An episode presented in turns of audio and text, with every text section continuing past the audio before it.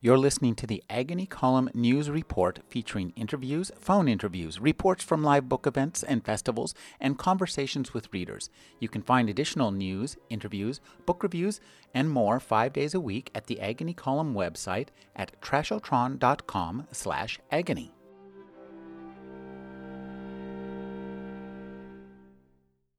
Robin Sloan's first novel is Mr. Penumbra's 24 hour bookstore. Thank you for joining me, Robin. Hey, it's a pleasure to be here.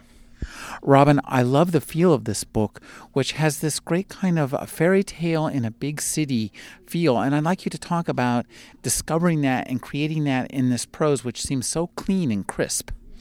It's good to hear that. Um, you know, the, you talk about the city and you think about San Francisco as a setting for these kind of stories. Um, I have to say that that piece of it came out of my own experience. I lived in the city for years and years, and increasingly, I felt like I was meeting a certain cast of characters. Um, and you know, there are people like programmers and designers and special effects artists and, and all the rest um, that I didn't, I wasn't finding them in novels. You know, I'm a big reader of novels of, of all genres myself, um, and I kind of was like, I wasn't finding these folks. And so um, over time, I kind of got to thinking like, these people deserve to be part of these stories. Like they're they're there's a great cast of characters to work with, um, and so if nobody else is going to do it, then maybe it's up to me. I and that brings us to the characters in the in the novel who are so much fun, and I'd like you to talk about creating this cast from the people you know, yet uh, bringing them the way they read is a, there's a bit of archetype in them, and uh, that's what I really like. Is they it's a it's an art you discover archetypes that we've not yet seen yet. I think that's right. I'm I'm actually glad to hear you say the word archetype. I think that is exactly right. Um, and and I like it in in two distinct ways. One is um, I will confess, I just love the books that feature the the warrior, the wizard, and the rogue. You know, the classic, those classic, you know, triads or pairings, or the sort of the classic D and D adventuring party. Um, it's an old trope, but I think it's a good one and it works. And um, and I I find pleasure in it as a reader. So I wanted to to have fun with with that trope a little bit myself. But of course, it's not a warrior, a wizard, and a rogue anymore. It's it's different people with different skills. And again, you know, I mean, to pick one as an example. Um, I worked at tech companies here in San Francisco, and I would meet these characters who were programmers, um, but they weren't just programmers. Um, they were these sort of humanistic, kind of full spectrum, just super talented, super ambitious people. Um, they seemed omni capable in a lot of ways, which which is you know appealing. It can also be intimidating. There's something that can be almost a little inhuman about it at times. Um, so I thought this character of the of the ambitious kind of like analytical programmer was an interesting one, um, and I wanted to get that in the book. So so Kat, um, who's who's one of the heroes and and also the love interest of of this novel, um, she's a programmer at Google. I I like that vision of technology and those people who use it crossed with art to the point where the difference between technology art and art and magic is somewhat uh, negligible. I think that's exactly right. I mean, I think um, one of the things that actually annoys me has has kind of grown to annoy me, frustrate me, I should say, more and more is this old dichotomy, this old assumption that people are either like left brained or right brained. You know, well, you're either good at technology, you're either good at math, or you're good at writing. You're either good at you know geometry, or you're good at art. Um, and I don't know, I don't know where we got this idea. I don't know where this got kind of embedded into our school system and our popular culture. But it's totally wrong. Um, it's completely wrong. And in fact, um, people who are good at either one of those things very often um, are good at, or at least really deeply interested in the other. Um, so actually, I would say that all of my characters, to, to one degree or another, um, they they have a foot in both worlds. They have a, a foot in the in the humanistic world, um, but also a foot firmly planted in the technological world. Because I think it's just more realistic. You know, when we first encounter Mr. Penumbra's bookstore, we know this is a place where there's going to be grand adventures. And that's just so counterintuitive because the way you paint it is small. And I love this idea of a bookstore as a place where you're going to find infinite grand adventures. Yeah, I mean, there's, well, so a bit of homage to, to Borges there, you know, the idea of the infinite library and these and these storage spaces for books actually being springboards for like crazy alternate worlds is like you know you kind of bow down to the master. Um, but I have to say, I also have to give credit to to some some pretty random influences. I mean, um, the the idea of a 24-hour bookstore, which is by the way a terrible idea. Like why would you run into a bookstore 24 hours a day? I have to I have to trace that back to 2008. I can remember this very vividly. I was walking down the street here in San Francisco. Um, I was reading Twitter and I saw a tweet, a tweet from my friend Rachel, and it said, um, "This was the this was the tweet. Just misread a sign that said 24-hour book drop as 24-hour book shop." My disappointment is beyond words. And that made me laugh, and I just thought it was an interesting mistake. And more than anything else, it kind of made me go, oh, yeah, 24 hour bookstore.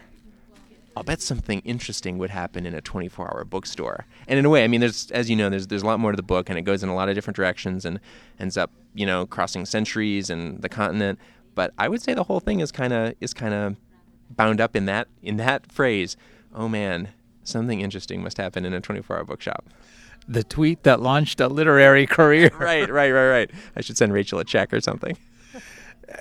As you uh, crafted this book and put together the plot, I'd like you to talk about starting from a you know one kind of beginning, but taking it elsewhere, and how much of this book you knew in advance, and how much of it you discovered as you wrote the book. That's a really, really good question. Um, I feel like I I knew where it started because um, I had the tweet, and I also had a short story. The, the, sort of the next step after that was not a full blown novel, but a, a, a, piece of small fiction um, that was just published on the internet, um, and it basically all took place inside the bookstore. You know, it was fully circumscribed by the by the four walls of that establishment.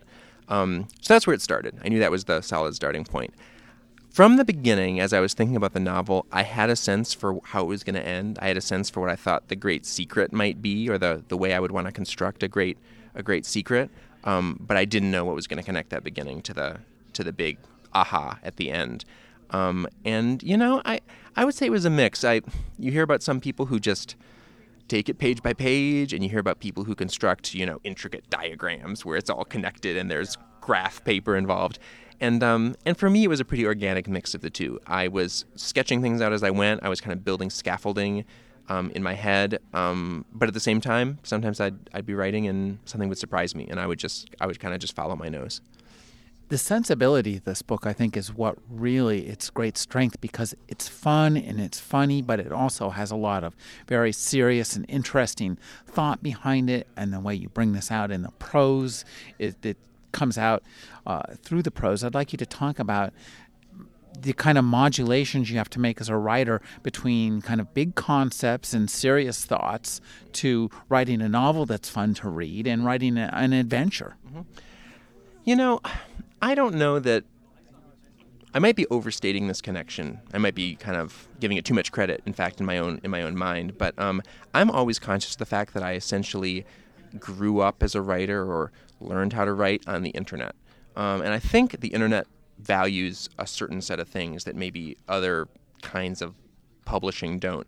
I think one of them is voice. It's a really um, human, natural, authentic voice. I think you really get called out on the internet if your prose is kind of stiff and sort of you know old school, um, like like an old newspaper. You know, like newspaper writing, old old-fashioned newspaper writing actually just doesn't feel right on the web. Um, so there's that that notion of voice, but there's also the notion of um, of having some depth. You know, like I think I think people respond to things with an argument. Like you want they want people to actually have something to say, even if it's just a you know in the space of a tweet or a blog post. Um, so there's a certain discipline there.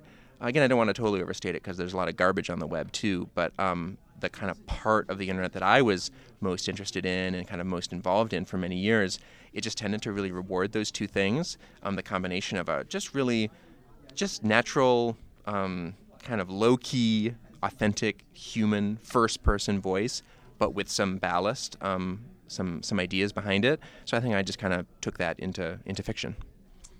The way you work the elements of the fantastic uh, into this novel is really nice. It seems very naturalistic, which is something of an oxymoron.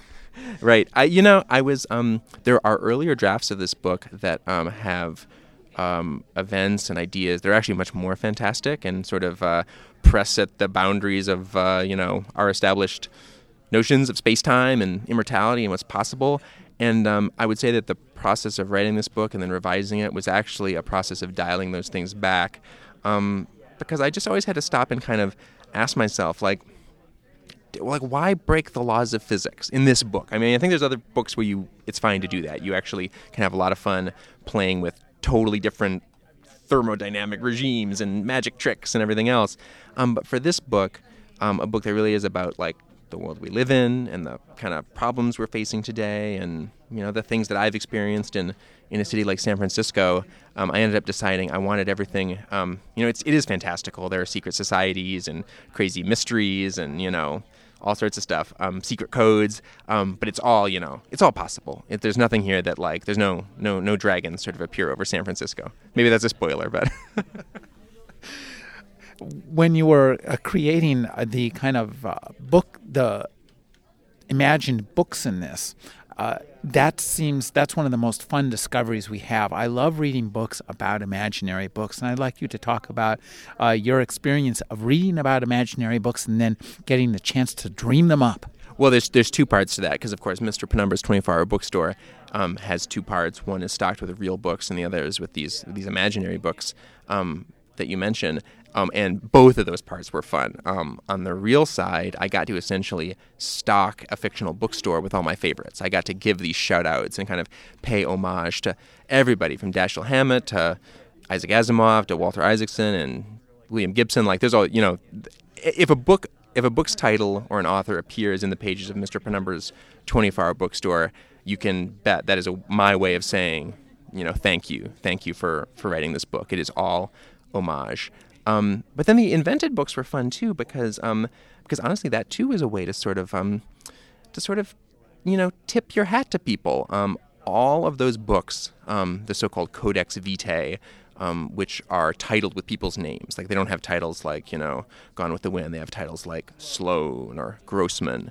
It's the the, the the the author's name kind of kind of stands in for the whole work. Um, and all of those names mean something. I didn't choose any at random. Um, and some of them are, you know, other writers. Some of them are San Francisco characters. Some of them are sort of. I don't want to give them all away because there's some. I think there's actually some fun secrets to to sort of be discovered there. Um, but it was. It was. It was fun to exactly. I think one of the things you get to do with fiction is you get to kind of create these spaces and stock these shelves that you'd never be able to get to do in real life because that's like really hard and expensive. Um, but uh, but when it's on the page, it's a little cheaper. It's a little easier. I love the all the uh, technorati or, or, that you include in this book, all, all, all, the, the workers at the high high tech firms, because they seem so real and so uh, and so nice. And I'd like you to just talk about crafting those characters and weaving them into this world. Well, that's that goes back to that um, notion of archetypes that you mentioned earlier. Um, I think that. Uh, there's actually two archetypes there. One is the archetypal tech worker, you know, the happy denizen of, of one of these high tech campuses in Silicon Valley. Um, and then the other archetype is the company itself. And I would say actually that Google itself, not just Google employees, but kind of Google as an institution, as an organization, is a character in this book, or sort of, yeah, yeah functions as a character in this book. Um, and I, I actually really enjoy being able to do that. Again, mostly because you know, according to my experience of the world, that's real. Like Google really does operate that way. I hadn't seen it in fiction yet, um, and so I was pretty determined to kind of get it in there and, and represent it that way. Well, that's such an interesting notion to take a company and its method of operation and, and, cast it as a character. We've all heard cities as characters, but to create a company as a character, that's a really interesting approach, and I think uh, opens up a whole new big door. I think so too. I mean, I, I very selfishly, as a reader, I would like to see more people take that on um, with companies and organizations, both real and imagined. Um, you know, I can say um, from from what I've heard from people um, you know people who have read the book who work at Google. Um, you know, it's not a documentary portrayal of Google at all. It's um, a very, I would say, affectionate exaggeration. Um, there's some some notes of satire in there too, um, but it's not the real Google. Of course not. It's a you know it's a character in a novel. Um, but people who work at Google, who have worked at Google, have read the book and, and they tend to report back. They kind of they kind of nod slowly and say, "Yep, you pretty much got it right." So, what kind of establishment will you be opening next? That's a good question. That's a good question. I do think, um, I think San Francisco and this whole Bay Area is still so ripe for exploration. Um, I think there are more institutions, um, not just in the tech world, but maybe in the world of food, um, the world of sort of sustainable thinking, you know, for better or for worse. Um, I think there's actually a lot more to explore. I, I don't know exactly what shape it's going to take, but I do know it's going to be here. It's going to be in San Francisco. I've been speaking with Robin Sloan. His new novel is Mr. Penumbra's 24 hour bookstore. Thank you for joining me, Robin. My pleasure. Thank you.